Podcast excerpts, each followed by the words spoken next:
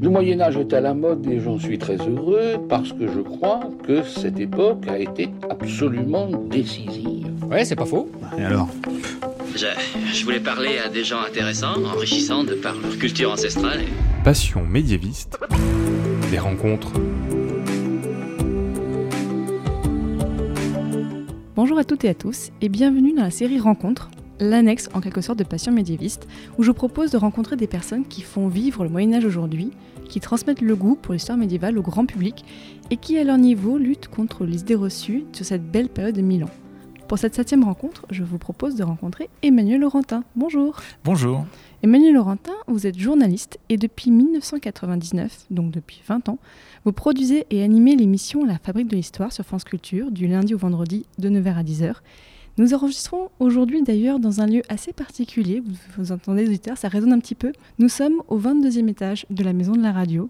Vous avez proposé qu'on enregistre ici, je vous remercie. Il y a, il y a, pire. Hein, comme, ah, il y a une belle vue, effectivement. Très, très on voit belle vue. Paris sur euh, 360 degrés. Oui, on voit tout. Vraiment, je mettrai des photos sur les réseaux parce que c'est très très beau comme endroit. Je vous propose qu'on commence par revenir un petit peu sur votre parcours et même jusqu'à vos études, car il se trouve que vous avez fait des études d'histoire médiévale à l'Université de Poitiers où vous êtes né. Pourquoi vous avez eu envie d'étudier l'histoire? Alors l'histoire, c'est une histoire qui remonte assez loin, c'est-à-dire que mon grand-père, euh, qui était un, un, paysan main blanche, comme on dit dans ma région, c'est-à-dire que c'était un, paysan, mais c'était pas lui qui faisait les terres, il était avec des compagnons, comme on disait dans sa ferme, qui euh, faisaient les terres euh, donc dans cette petite commune de la Vienne qui s'appelle euh, eh bien mon grand-père était un grand passionné d'histoire. Il euh, avait retrouvé dans la maison euh, dont il avait hérité euh, des chartes du 16e, 17e, 18e siècle et il les a notées. Et donc je participais de loin à, cette activité-là en, lui servant un peu d'assistant. Euh, il me faisait lire les bulletins de la Société des antiquaires de l'Ouest, une des sociétés savantes les plus anciennes en France, dont il était un adhérent.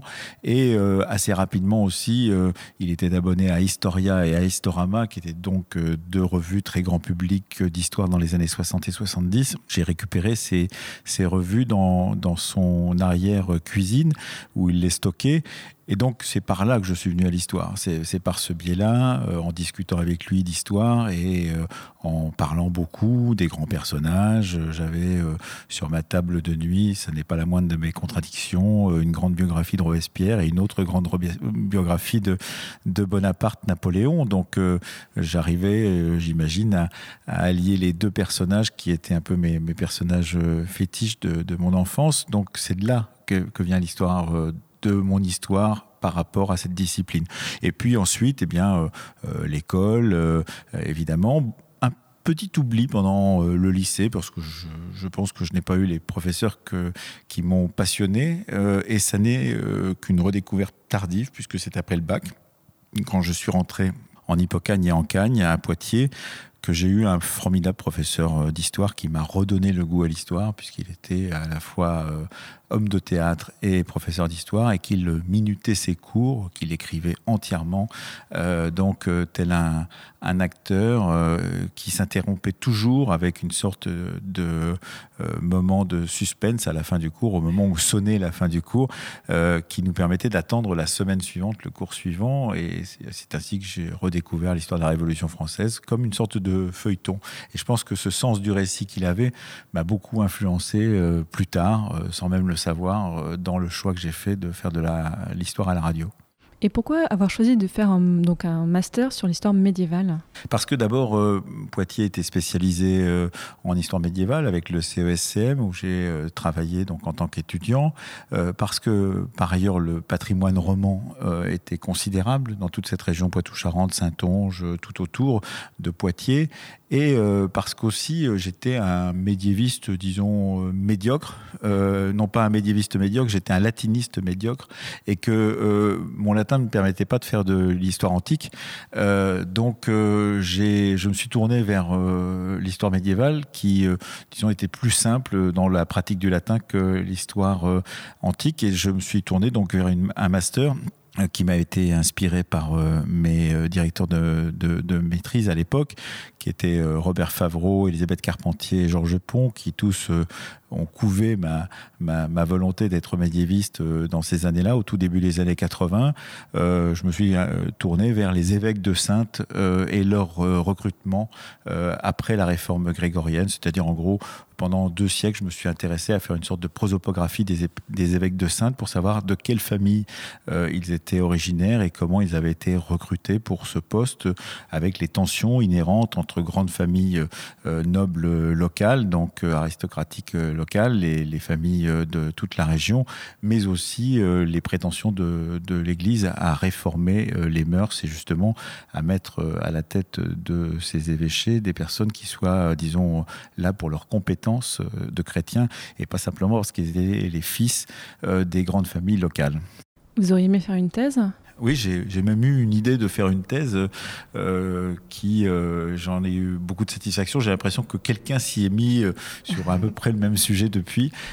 C'était de travailler sur la famille des Lusignans, donc une grande famille locale là aussi, et sur la façon dont on aurait pu, peut-être, mais ça je ne le sais pas parce que je n'ai pas mené les enquêtes jusqu'au bout, on aurait pu peut-être imaginer un rapport entre famille euh, branche orientale et branche occidentale, puisque les, les Lusignans font partie des familles euh, qui sont parties pour la croisade et que certains d'entre eux, euh, tardivement, sont devenus souverains donc en Méditerranée orientale. Essayer de voir si des liens avaient été maintenus entre les deux branches de la famille, en particulier au point de vue euh, de l'architecture, euh, euh, de la culture, pourrait-on dire, entre transfert culturel entre Orient et Occident. Bon, je crois que quelqu'un s'y est mis et je vais bientôt en avoir la certitude.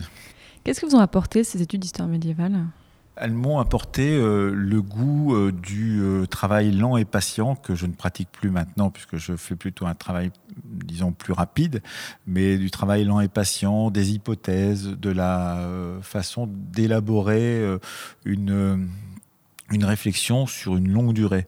Euh, j'ai mis euh, deux ans à faire ma maîtrise d'histoire au lieu d'un an parce que j'ai voulu prendre mon temps, parce que j'ai voulu vérifier des hypothèses et mes professeurs ont été assez sympathiques pour accepter euh, ce délai supplémentaire. Mais c'est vrai que ça fait partie euh, du grand plaisir que j'ai eu à aller dans les archives, à compulser euh, la patrologie latine, à, lire euh, tout un tas de, textes médiévaux qui, qui m'ont permis justement de penser que l'histoire prenait son temps et qu'il fallait justement euh, prendre son temps pour la faire et que la faire trop précipitamment, c'était euh, parfois euh, utile parce qu'on avait des, sortes d'intuitions, mais qu'elles étaient parfois, et même assez souvent, contredites par le travail lent et patient du chercheur. Vous avez fait ensuite des études de journalisme, donc à Lille. Pourquoi ce changement? Pourquoi, pourquoi vous n'avez pas continué l'histoire? Parce que euh, j'avais, j'espérais un, poste euh, temporaire d'attaché euh, qui permettait de travailler en tant que documentaliste au Centre d'études supérieures aux civilisations médiévales, que les budgets n'ont pas été votés cette année-là, que mes parents m'ont dit qu'il fallait peut-être que je choisisse, que je fasse autre chose, et donc je me suis orienté vers le journalisme. Il se trouve que nous étions au tout début des années 80 et que je participais depuis le début à l'aventure d'une radio locale, donc j'ai découvert le plaisir de ce qu'on appelait à l'époque les radio libre, euh, que j'ai bien aimé ça, et que d'une certaine façon, il ne m'a pas été trop difficile d'imaginer, d'autant que mon meilleur ami euh, donc m'a dit à l'époque qu'il avait passé le concours de l'école journaliste de Lille, que c'était agréable, intéressant d'aller euh, vers le journalisme, et c'est ce que j'ai fait. Je suis parti donc pour passer ce concours, je l'ai eu, et je suis parti donc deux années à Lille avant de revenir à Paris à Radio France. Vous aviez déjà donc ce goût de la radio en fait avant même d'entrer dans l'école. Absolument, absolument. Après vos études, vous êtes entré à Radio France, donc où nous sommes aujourd'hui. Finalement, pourquoi vous avez choisi de faire de la radio et pas du journalisme écrit, de la presse écrite ou de la télévision? Parce que euh, on peut avoir quelques ambitions, mais euh, quand on s'aperçoit que sa plume ne correspond pas aux, critères que l'on veut se donner euh, d'exigence de la presse écrite et qu'on a de, de, grands maîtres qui peuvent être Hemingway, Albert Londres ou des, des, grands contemporains, et qu'on s'aperçoit qu'on n'est pas à la hauteur, on, se dit tout compte fait, euh, peut-être la radio c'est mieux, et, peut-être aussi parce qu'il y avait dans la radio une spontanéité, une, euh, vivacité, une capacité, une souplesse très grande que j'ai découverte euh, cette souplesse. Euh, ça m'a frappé à ce moment-là euh, en faisant des stages en radio entre mes deux années d'école à, Lille. Et je me suis dit que c'était véritablement le média qui me correspondait le mieux, d'autant que je l'avais déjà pratiqué en amateur. cette pratique amateur m'avait d'ailleurs convaincu qu'il fallait passer à une sorte de professionnalisme, parce que ça n'était pas parce qu'on faisait rire les copains dans, le studio de la radio libre qu'on était pour autant un vrai médiateur. Au contraire, ces copains eux-mêmes, quand ils n'étaient plus dans le studio, vous disiez qu'il ne comprenait plus rien aux blagues que vous étiez en train de faire. Donc ça voulait dire qu'il fallait trouver un moyen de leur parler et, de faire en sorte que euh, le message que l'on voulait faire passer euh, finisse par euh, aller à ceux qui devaient l'écouter. Donc c'est comme ça que je suis passé à la radio et, je n'ai jamais regretté d'avoir choisi ce média qui est quand même un média absolument formidable parce qu'il a la vertu euh, d'ouvrir les oreilles, de créer des paysages sonores, euh, d'inventer euh, des capacités chez l'auditeur qu'il ne soupçonne même pas. Là, il nous entend, il entend sûrement le caractère un peu vaste de la salle dans laquelle nous nous trouvons. il entend notre voix un peu un peu calme parce qu'on ne veut pas parler trop fort. Euh, mais si on était euh, dans le couloir qui, longe cette salle, eh bien, tout de suite, euh, on n'aurait pas la même voix. Et cela, on, peut le faire entendre à n'importe quel auditeur. Les espaces sonores s'entendent. Et c'est un des grands plaisirs que j'ai eu à découvrir tout cela en travaillant en Radio France depuis maintenant plus de 30 ans. Je ne suis que d'accord avec ça. Et quelles étaient vos premières impressions quand vous êtes arrivé ici dans cette maison? D'abord la grandeur. Euh, d'abord, je pense que je suis un, fils de, des années 60, donc un, enfant de la grandeur gaulienne, et arrivé dans une maison qui euh, était l'incarnation physique de ce qu'était euh, euh, l'ambition euh, gaulienne pour la France, c'est-à-dire euh, des bâtiments gigantesques qui disent la grandeur de la France pour tous ceux qui les longent et qui donc les voient dans la ville. c'est Orly, c'est la maison de la radio, c'est la même époque. Moi, ça m'a toujours beaucoup impressionné. Puis je suis un enfant aussi de la télévision et, je sais que la télévision des années 60 se faisait aussi ici et que j'ai euh, entendu parler du nom de ces studios euh, euh, dès que j'avais 6 ou 7 ans pour les jeux qui étaient menés par Guy Lux et Simone Garnier. Donc il y avait toujours autour de cela une sorte de mythologie et j'ai découvert cette grandeur. J'ai découvert aussi la variété des métiers qui y travaillaient ici et ça, ça a été un des grands plaisirs que j'ai pu avoir de croiser les réalisateurs, de travailler avec eux, les réalisateurs les bruiteurs, euh, puisque euh, les grands studios de Radio France sont euh, souvent des studios de fiction où on entend les comédiens aussi, et donc de voir une foule de gens qui font des métiers différents, tout au service de la radio, ça je dois reconnaître que je ne me lance pas non plus. J'ai lu dans une interview que vous avez notamment à vos débuts à Radio France travaillé avec Jean Lebrun, qui anime aujourd'hui donc la marge de l'histoire, et qui vous a en quelque sorte euh, aidé à trouver comment concilier histoire et journalisme. Est-ce que mmh. c'est vrai? C'est vrai, c'est tout à fait vrai. Euh, Jean et Jean Lebrun, euh, donc je, l'ai connu un an après être rentré à, France Culture. Il est arrivé un an après.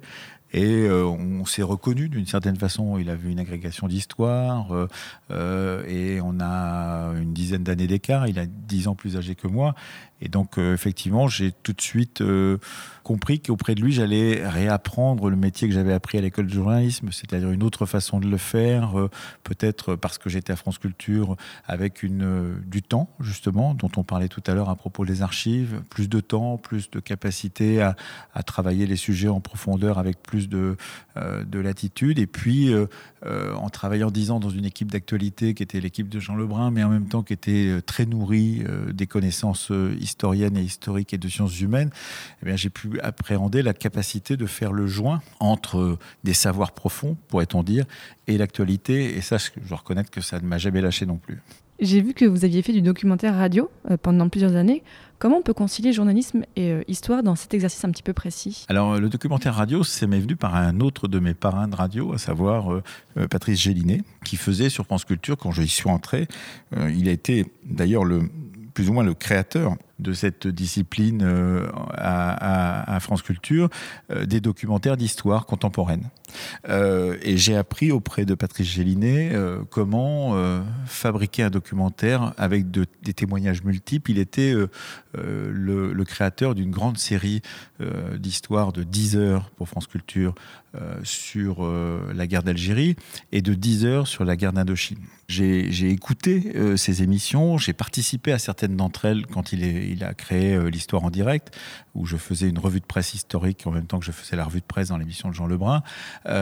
J'ai donc appris auprès de lui le, montage des, témoignages, l'alliance des témoignages avec les archives, et auprès, auprès de ses réalisateurs et réalisatrices. J'ai travaillé avec Mehdi Eladj, qui était un de ses réalisateurs, et avec Christine Robert, qui était une de ses réalisatrices aussi. Et j'ai compris que le documentaire euh, radio d'histoire était une forme euh, très particulière qui permettait euh, la confrontation des opinions, la multiplicité des visions sur un même fait d'histoire, évidemment d'histoire contemporaine, parce qu'en l'occurrence, euh, les gens qui témoignaient étaient des, euh, témoins de la guerre d'Algérie, de la guerre d'Indochine ou de toute autre histoire depuis euh, la Seconde Guerre mondiale jusqu'à aujourd'hui. Et ça a été une, une, formation considérable aussi, dont je me suis servi ensuite pour créer, pour reprendre l'histoire en direct quand il est parti pour France Inter, et pour créer ensuite, à la demande de Laura Adler, qui venait d'être nommée à la direction de France Culture, la Fabrique de l'Histoire en 1999. Et oui, justement, dans la fabrique de l'histoire, donc vous mêlez euh, plusieurs euh, formats, donc vous mêlez interviews, vous mêlez euh, débats, des, archives documentaires. Pourquoi vous avez voulu maintenir toutes ces formes différentes au sein d'une seule émission? Parce que on m'a beaucoup conseillé de ne pas le faire. on m'a dit souvent, il faut que les auditeurs ne s'y retrouveront pas dans ce fouillis avec des formes qui changent tous les jours, etc. Et parce que je pense que la radio est un média trop riche pour, euh, euh, disons, j'ai toujours eu cette euh, j'ai toujours eu cette image de il faut pas avoir une Rolls avec un moteur de deux chevaux. C'est-à-dire que euh, la radio, c'est ça, c'est une Rolls. Euh, tout est possible à la radio. On peut inventer des imaginaires, des, des, euh, paysages sonores, on peut entendre des témoignages d'une profondeur considérable parce qu'il n'y a pas l'image. On peut créer du débat très vif entre des intervenants.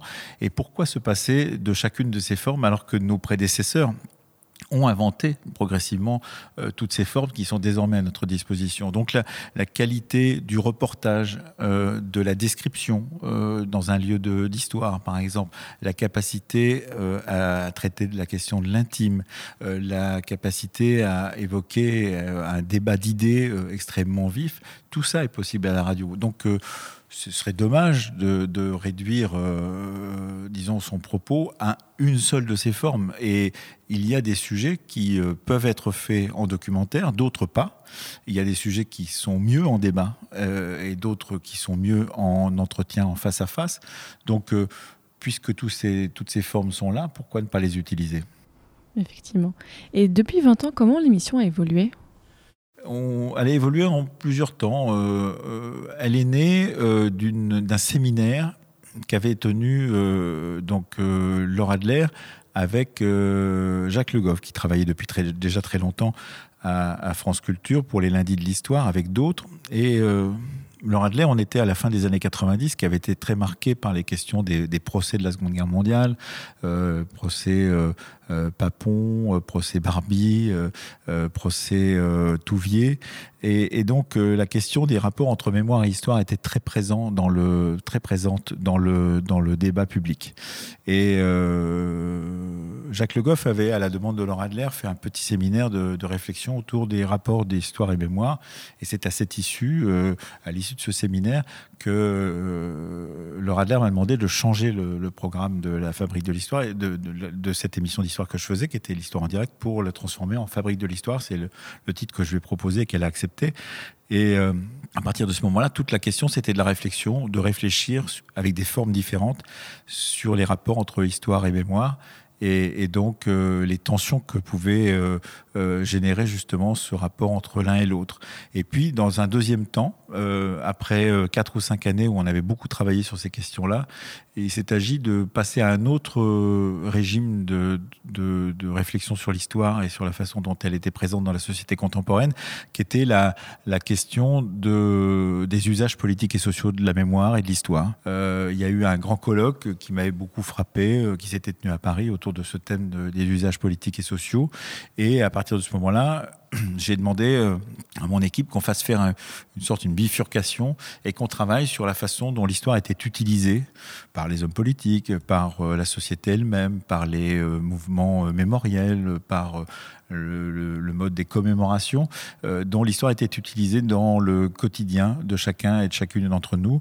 Et c'est comme ça qu'on a évolué vers une forme différente à partir du moment où on est passé en émission quotidienne en, en 2004. Et on est plus ou moins sur le même régime, si vous voulez, avec en 20 ans euh, d'évolution, le grand bénéfice d'avoir vu naître au moins deux grands mouvements, euh, sinon plus d'ailleurs, deux grands mouvements historiographiques qui se sont euh, épanouis pendant ces années-là. le genre était déjà né à ce moment-là, mais disons qu'il a, il a pris son ampleur à partir de la fin des années 90 euh, et euh, l'histoire dite euh, mondiale, connectée, globale, etc., etc., s'est aussi développée à ce moment-là et ça fait partie des, grands plaisirs que de voir arriver sur sa table certains des, des livres qui vont orienté euh, pour un, temps donné, quelques années, euh, quelques décennies peut-être pour les plus grands d'entre eux, orienter euh, les recherches dans une autre voie que celle à laquelle on avait pensé jusqu'alors. Vous avez vraiment vu les sujets en histoire même évoluer en fait pendant Bien sûr, bah ça, ça fait partie de, de l'historiographie contemporaine. C'est-à-dire qu'effectivement, euh, euh, les euh, thèses se soutiennent. Une fois que les thèses sont soutenues, elles sont publiées. Et une fois qu'elles sont publiées, elles sont appréhendées par un public plus large que le public des simples universitaires, qui d'ailleurs parfois peut faire des contresens, peut euh, lire différemment que ce, que voulaient dire, enfin, les, livres et, se tromper sur ce que voulaient dire les auteurs, mais en tout cas, d'une certaine façon, il y a une réappropriation et ça donne un plaisir fou que de voir comment circulent les débats historiques dans une société. Parfois, on est, on est euh, disons, surpris. Parfois, on est euh, même un peu choqué par la violence de ces débats, mais ça montre aussi que le passé est présent et que ce passé-là euh, fait retour. Moi, je dis souvent, quand on met le passé par la fenêtre, par la porte, il revient par la fenêtre. Et c'est vrai, c'est-à-dire que j'ai vu naître, par exemple, les débats autour de l'esclavage. C'est dans ces années-là qu'elles sont que sont nés ces débats, c'est dans ces années-là que les questions autour de est-ce que je suis ou pas descendant d'esclaves dans la société contemporaine sont des questions qui sont euh, devenues prégnantes. C'est dans ces années-là qu'on a vu euh, glisser euh, à propos d'un massacre dans la, ville de Paris pendant la guerre d'Algérie. on a vu glisser le signe qui était Charonne et le métro Charonne est passé désormais de l'autre côté. Charonne a quasiment été oublié pour, au profit du 17 octobre 1961. Ça veut dire qu'il y a des porteurs de mémoire, il y a des gens qui réanime une mémoire qui avait été oubliée, une histoire qui avait été euh, mise sous le boisseau, et que d'autres histoires, euh, heureusement ou malheureusement, euh, sont oubliées parce que plus personne ne les réanime, plus personne n'est là pour pouvoir dire combien il est important, malgré le travail d'Alain Devers, par exemple, de réfléchir à la question de ce qu'a été Charonne dans la société française. Donc c'est vrai que c'est agréable et intéressant de voir combien euh, l'histoire est mouvante, combien elle, est chatoyante, je dis souvent, parce qu'elle nous offre des des parures qui ne sont pas celles que l'on imaginait lorsqu'on s'est plongé sur tel ou tel sujet 10 ou 15 ans plus tôt. Pour vous, c'est vraiment une part de votre métier d'être. Euh, vous transmettez un petit peu cette parole Mon métier, c'est surtout de, dire euh, aux auditeurs combien l'histoire est plus intéressante que ce qu'on leur, en dit habituellement.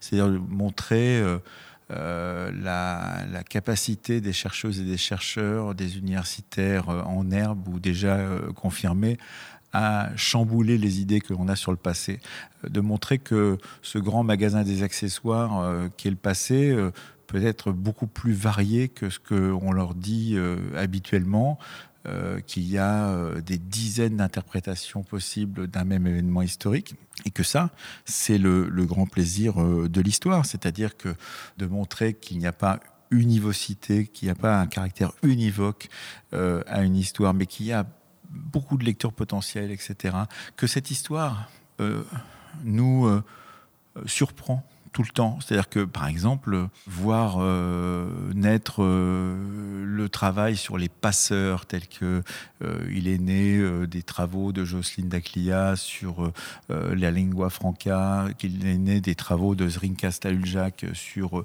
les fixeurs au Moyen Âge, qu'il est né de tout un tas d'autres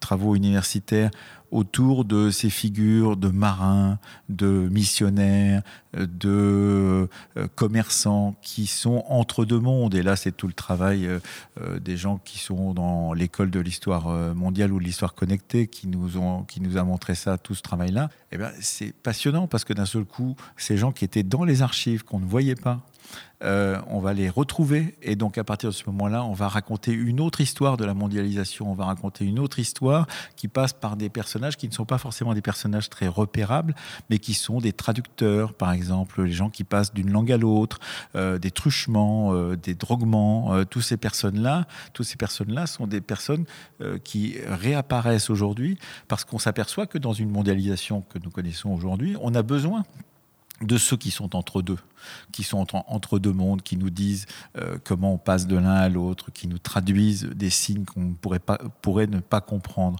Eh bien, ça, ça me passionne de voir que euh, toute une génération de chercheurs s'intéresse à ces personnages-là et que ces personnages-là sont au cœur euh, désormais d'une historiographie mouvante, extrêmement euh, agréable à lire aussi, parce que voilà, ce sont des personnages, euh, des aventuriers, des, sortes de, de, personnages qui n'avaient pas, a priori, dans leur euh, bagage ni universitaire, ni de savoir, ni même de naissance, à jouer un rôle comme celui qu'ils ont joué ensuite.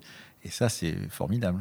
Chaque semaine dans votre émission, vous traitez donc un sujet en plusieurs émissions. Comment vous choisissez ces sujets? Alors les sujets viennent souvent euh, de la, proposition euh, euh, des producteurs et productrices de la Fabrique de l'Histoire de faire un documentaire sur tel ou tel euh, thème. Et puis à partir du moment où le documentaire est lancé, qui nécessite un mois de travail environ, on réfléchit euh, à la thématique que l'on va construire autour. C'est le documentaire euh, qui, fait, qui motive en fait le, reste de, des thématiques Souvent, mais pas tout le temps, parce qu'aussi on peut commander des documentaires en fonction d'un sujet que l'on veut traiter. On voudrait faire, je sais pas, quelque chose sur le patrimoine, eh bien, après euh, l'incendie de Notre-Dame, eh bien, on va commander un documentaire qui va permettre de traiter la question du patrimoine. Et puis ensuite, on va développer quatre émissions autour de cette question euh, du patrimoine.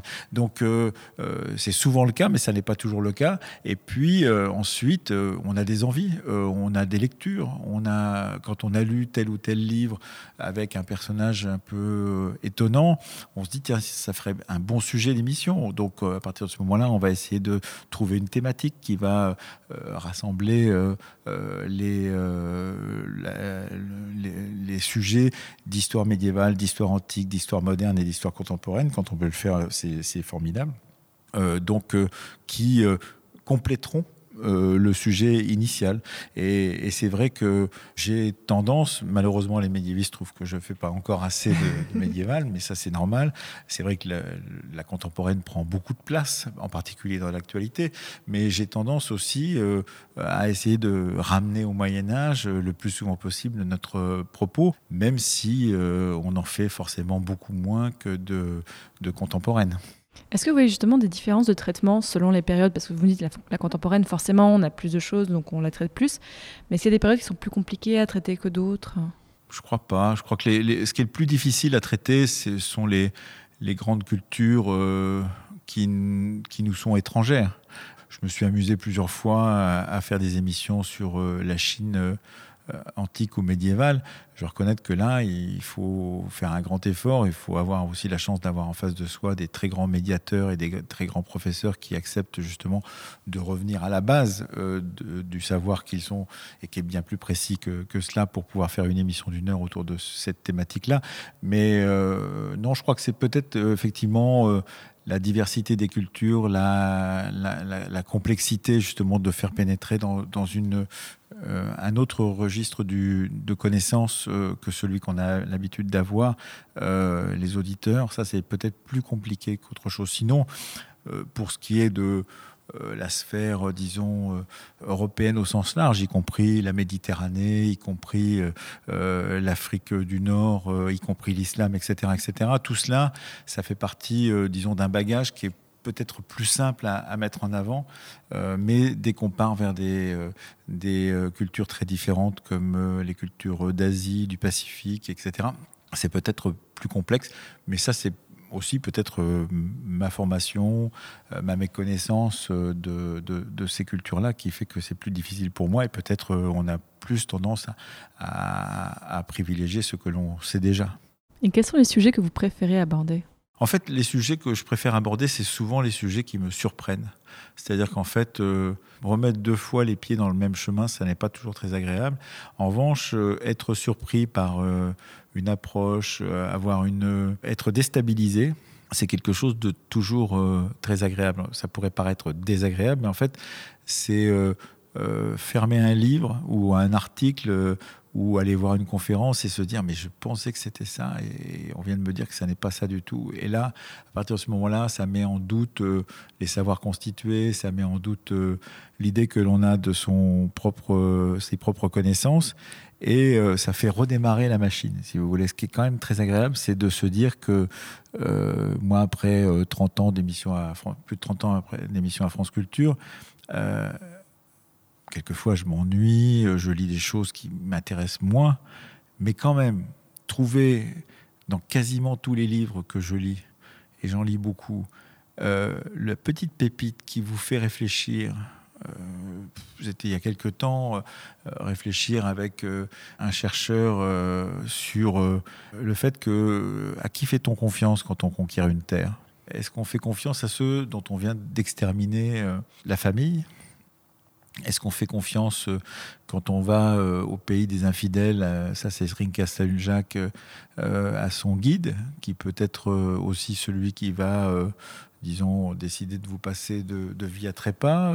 Est-ce qu'on fait confiance alors qu'on est en train de mener une croisade idéologique à celui qui, est son adversaire dans un contexte où on peut être euh, fragilisé, ben ça, par exemple, j'ai réfléchi à ces questions-là parce que j'ai lu euh, des recherches euh, sur ces questions-là et, des recherches qui étaient très bien menées, qui d'un seul coup me réinterrogeaient sur notre capacité de voyageur, notre capacité à, avoir justement confiance dans des endroits où, a priori, on n'est pas le, bienvenu. Bien ça, ça c'est un petit bagage qui ne cesse de m'accompagner. C'est-à-dire que depuis que j'ai lu ces choses-là, je, me, je réfléchis autrement à la condition d'occidental, par exemple, dans un monde euh, globalisé.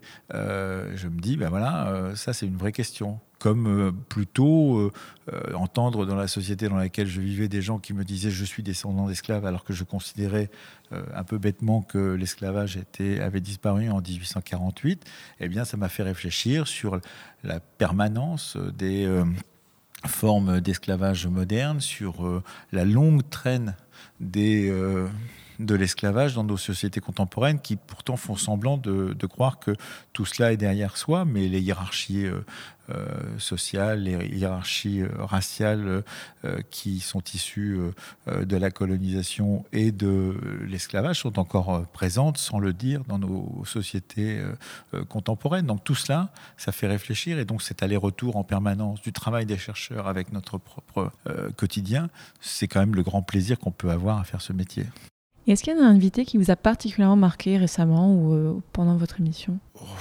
Les rencontres euh, sont multiples et je ne vais pas en privilégier un seul ou une seule parce que les autres m'en voudraient, mais c'est vrai que euh, bah, si il y a des rencontres qui sont des rencontres exceptionnelles parce qu'on rencontre des personnes qu'on a lues plus jeunes et, qu'on a en, chair et en os devant vous, euh, Mona Ozouf, euh, Michel Perrault, Nathalie Zemon-Davis font partie de ces rencontres qui, qui, vous enthousiasment parce que euh, elles vous disent que ce que vous avez lu et qui était à distance, un peu loin, parce que vous étiez un jeune étudiant 30 ou 35 ans plus tôt, eh bien, euh, euh, il y a une vérité euh, dans cette rencontre qui est très forte. Donc oui, toutes les rencontres avec les, grandes figures de l'histoire et de l'historiographie française ou internationale sont des rencontres absolument passionnantes.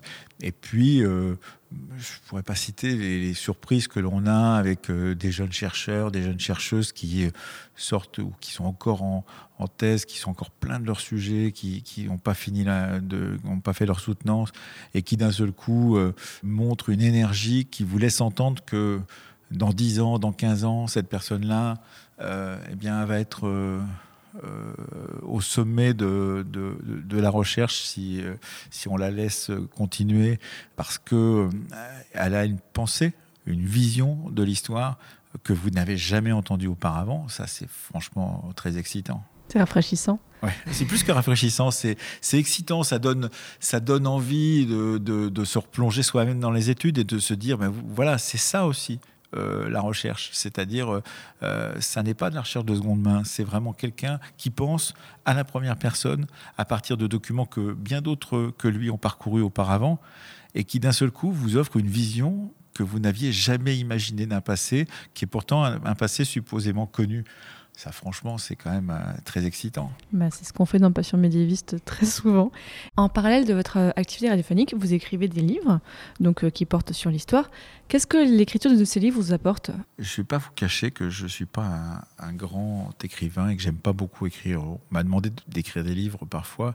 Ça n'est pas le plus grand plaisir que j'ai. je préfère parler. Donc, je ne dirais pas que je suis un auteur de livres. Je suis quelqu'un qui souvent a mis en forme des émissions de radio euh, pour euh, l'édition, mais ça n'est vraiment pas mon, média favori. Je pense que j'ai toujours une sorte de respect pour l'écrit qui fait que je pense que ça ne, ce que je pense ou ce que j'écris n'est pas à la hauteur de ce qu'on pourrait publier et que souvent, moi-même, lisant pas mal de livres, je me dis qu'il y en a certains qui, qui seraient qui mériterait de, ne pas être publié parce que simplement, voilà, il y a beaucoup de livres et il n'y en a pas tant que ça qui sont des grands livres.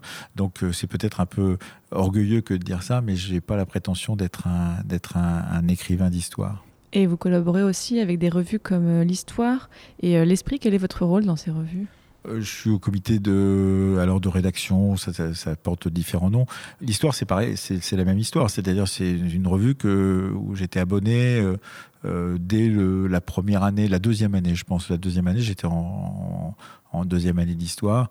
Et je me souviendrai toujours de, mon euh, professeur d'histoire médiévale qui, nous avait dit si vous n'avez qu'une chose à faire, c'est vous abonner à cette revue parce que vous y trouverez euh, des articles des plus grands historiens qui sont écrits de façon simple et vous verrez qu'on peut écrire simplement de l'histoire. Et ça, c'est vrai que c'est la grande qualité de cette revue, c'est de proposer à des historiens d'écrire eux-mêmes les articles et de les éditer véritablement pour qu'ils soient accessibles pour le plus grand nombre avec toutes les, cartographies, euh, les chronologies qui sont nécessaires pour ça. Donc moi, c'est un formidable euh, plaisir que d'être dans cette revue, même si je ne suis pas très présent moi-même. Je, vais au comité de rédaction, mais je n'écris pas dans la revue, simplement parce que ça me euh, ça me permet de, renouer avec cette longue histoire personnelle et aussi de m'apercevoir que la recherche euh, peut être euh, plaisante à lire, plaisante à, comprendre, facile à comprendre, et que souvent ce sont des barrières que l'on se met soi-même à penser que des revues d'histoire ne sont pas accessibles et qu'il faudrait faire absolument les pieds au mur pour pouvoir disons, proposer une histoire euh, agréable. Eh bien non, euh, l'histoire euh, savante est agréable du moment qu'elle est bien éditée, bien proposée. Il n'y a aucune raison que ça soit inaccessible. Et donc l'histoire, ça fait partie de cela. Puis Esprit, c'est une, une famille, c'est le cas de le dire, d'esprit, où j'aime bien travailler, où là je retrouve au contraire une réflexion sur la longue durée, puisque les numéros, c'est, un, une revue mensuelle. Ça permet de réfléchir à tout autre sujet que l'histoire, travailler euh, sur la Chine, euh, discuter avec des spécialistes des drogues euh, ou de tout un, tas d'autres sujets de l'histoire et de la, société contemporaine. Et donc j'y prends un plaisir parce que justement ça m'écarte disons, de mes, foyers de raisonnement habituels.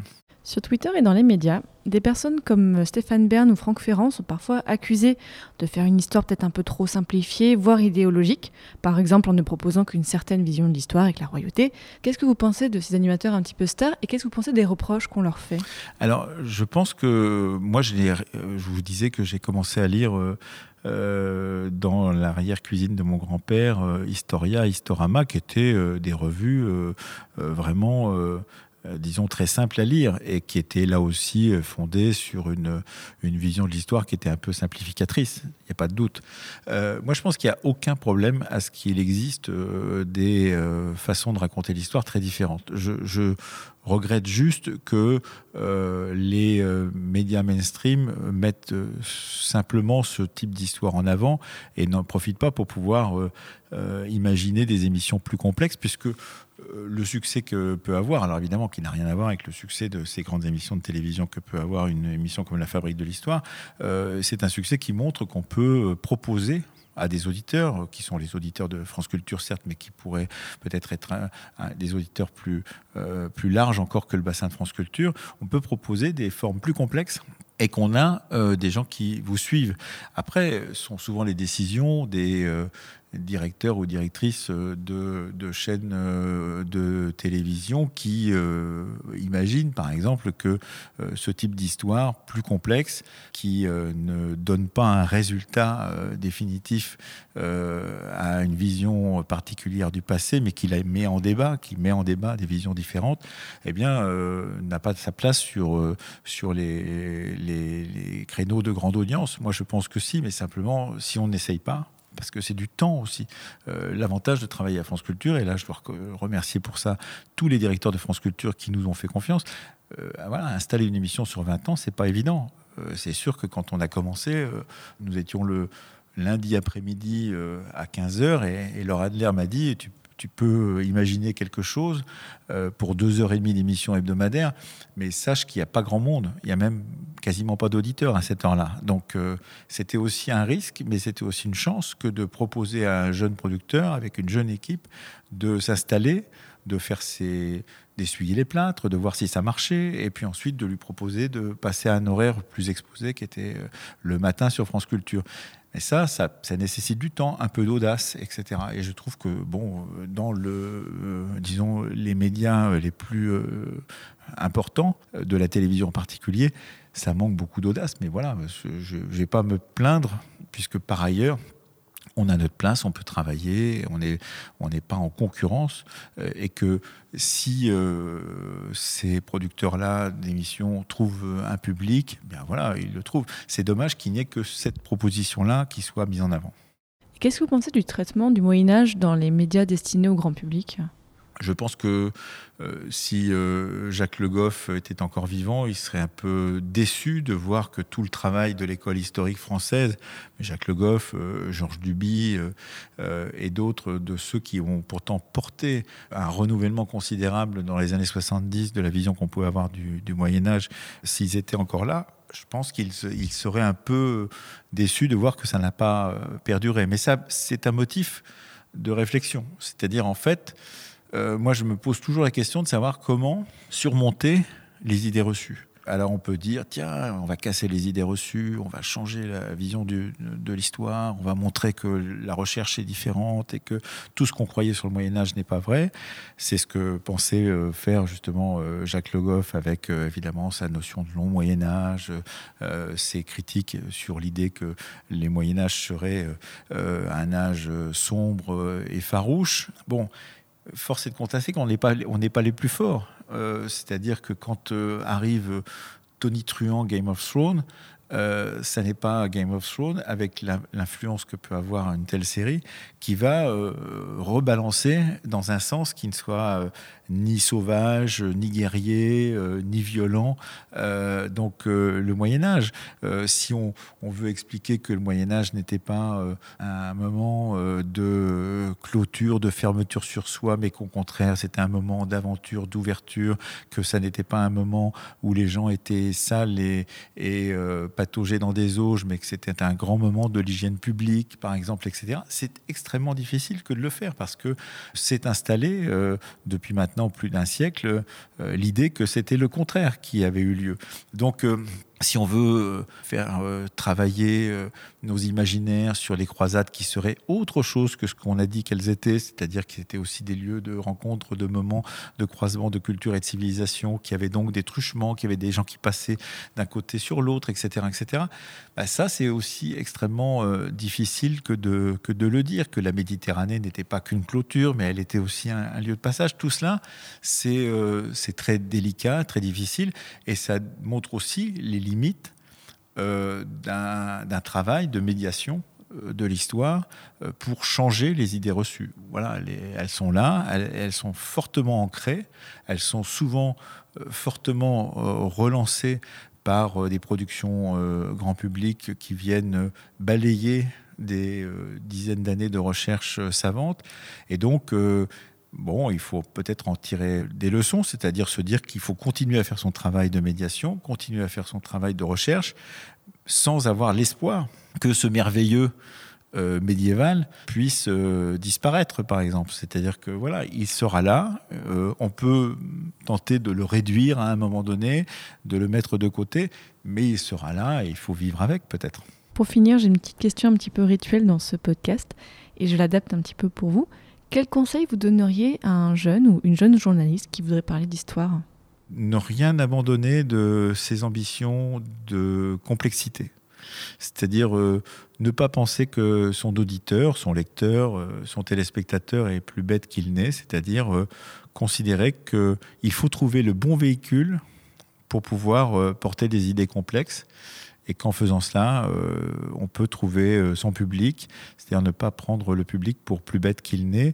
Et je pense que ça, ça serait le meilleur conseil, c'est-à-dire euh, chercher toujours à rendre la, complexité tout en la rendant, euh, euh, disons, attrayante, intéressante, montrer que les enjeux complexes ne sont pas des enjeux difficiles à comprendre, mais qu'au contraire, faire jouer les idées entre elles, c'est une, manière de, de, montrer un monde qui n'est jamais fini, qui est toujours en mouvement, et une recherche qui elle-même est toujours en mouvement. Merci beaucoup Emmanuel Laurentin pour, pour cette interview. Merci beaucoup de votre invitation. Quelques semaines après cette interview, Emmanuel Laurentin a annoncé qu'il arrêtait d'animer la Fabrique de l'Histoire. Il avait envie de changer de registre radiophonique et à la rentrée, il animera toujours sur France Culture, du grain à moudre. Et à la rentrée 2019 aussi, ce sera Xavier Mauduit qui reprendra la case Histoire sur France Culture de 9h à 10h avec le cours de l'histoire. Pour vous les auditeurs, vous pouvez retrouver cet épisode de rencontre sur le site passionmediviste.fr ainsi que tous les autres épisodes de rencontre et d'ailleurs, j'ai quelque chose à vous demander. Je n'ai pas encore d'idée pour les prochains invités de ce format. Donc, j'aimerais faire appel à vous. Est-ce que vous avez dans votre entourage ou est-ce que vous connaissez quelqu'un qui, dans son métier, fait passer le goût pour le Moyen Âge aux autres? Par exemple, j'aimerais bien trouver un guide qui fait visiter des monuments du Moyen Âge et qui pourrait en parler toujours avec passion, ou peut-être des artisans. Donc si vous avez une idée, pouvez contacter par mail, donc passion médiéviste, médiéviste toujours avec un S, gmail.com ou alors par les réseaux sociaux. Passion médiéviste est présent sur Facebook, Twitter et Instagram ou alors directement sur le site à l'onglet Contact. Et si vous voulez écouter encore plus de Moyen Âge, je crois qu'actuellement, si vous écoutez tous les épisodes de Passion médiéviste, vous en avez pour plus de 18 heures d'écoute. Ça occupera bien vos journées. Et je vous dis à très bientôt pour un nouvel épisode de Passion médiéviste, quel que soit le format.